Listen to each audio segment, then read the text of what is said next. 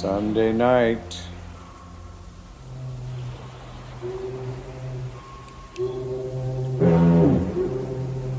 I don't know if you've noticed, but Bob Dylan released a new song about a week ago called Murder Most Foul.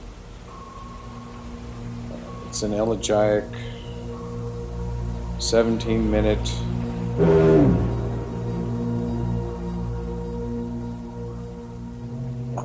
know what the word for it is. It's a tone poem, a reminiscence of the assassination of John Kennedy's assassination in, on November 22nd, 1963. And uh, it's, it's just, it is incredible. Um, I mean, uh, Dylan won a Pulitzer for his lifetime of work. And, uh, and this, I mean, this song is right up there with his best. It's unclear when he recorded it. It's kind of a bit of the mystery. Very, I find it very intriguing that he won't say when he recorded it. Um, I always liked Bob Dylan when I was a kid. When I was a kid, you had to pick kind of Beatles, Stones, or Dylan. You know, I was a Beatles guy. But I started really warming up, I mean, really getting into Dylan about 20 years ago. And, it, and I continued to be fascinated and, by the man. And, uh, and as, a, as an artist and writer, you know when you when you know when when when a artist you like releases something like Murder Most Foul, you can only stand there mute and humbled once again in the face of such enormous talent and the emotion. Now, this is an album that a song that could only be written by a boomer who was there and who was alive.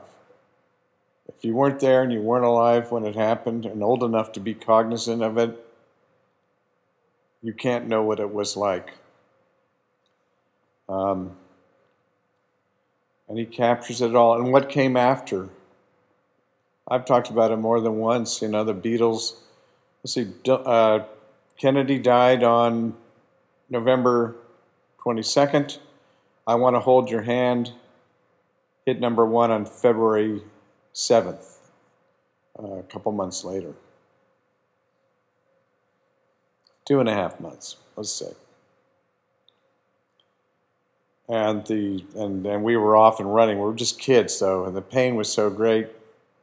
We're still living with the outcome of the Kennedy assassination and the after effects with the rise of the finks and the lowlifes and the creeps and Donald Trump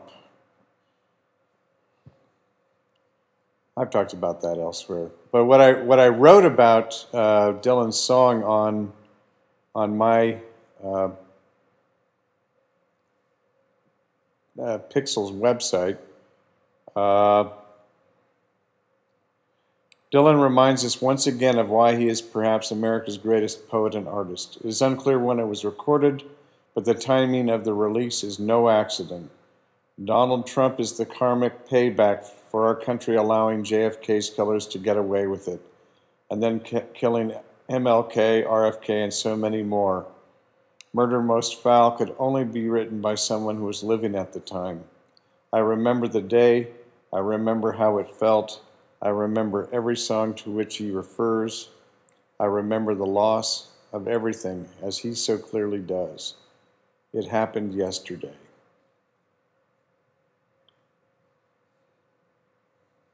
The song opens with uh, the lyrics It was a dark day in Dallas, November 63, a day that will live on in infamy. President Kennedy was a riding high, good day to be living and a good day to die. Being led to the slaughter like a sacrificial lamb. He said, Wait a minute, boys, don't you know who I am? Of course we do. We know who you are. Then they blew off his head while he was still in the car shot down like a dog in broad daylight, was a matter of timing, and the timing was right. You got unpaid debts we've come to collect. We're gonna kill you with hatred without any respect. We'll mock you and shock you and we'll put it in your face. We've already got someone here to take your place. They blew out the brains of the king. Thousands were watching. No one saw a thing. It happened so quickly, so quick by surprise, right there in front of everyone's eyes. Greatest magic trick ever under the sun, perfectly executed, skillfully done. Wolfman, oh wolfman, oh wolfman, howl. Rub a dub dub, it's a murder most foul. Now, let me say, my reading does not do justice to the song or to the words. Dylan delivers the lyrics, and that, that's just the first verse. It goes on for another quite a, quite a while. Delivers every line perfectly. Uh, he's a master.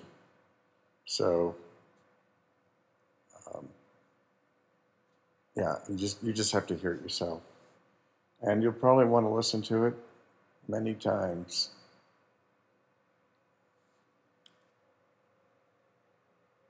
And that kind of sums it up.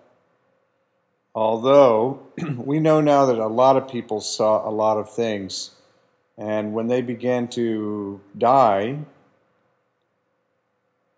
other people who saw had seen things at Dealey Plaza stopped talking. Um, I knew a guy who had been asked if he wanted to be part of the uh, of the thing. He said no, but he knew he was he was in organized crime. He he knew he told me he knew 50 people that had died that had been involved. So uh, if you're curious about that, I highly recommend the book JFK and the Unspeakable um, uh, by uh, oh, what's his name James Douglass and. Um, yeah, he really documents how a lot of witnesses started to die and other people just stopped talking because, you know, they didn't want to die. And the cover up is still going on. So, anyway, I just, this new song by Dylan, uh, the timing is perfect for its release. And I, I recommend you find the song and listen to it and think about what our country has become since then. And, and, and I would ask if you can see what I see, which is it all it started with that terrible day. This is Knox riding the wild bubble with you over Dealey Plaza forever. Over and done.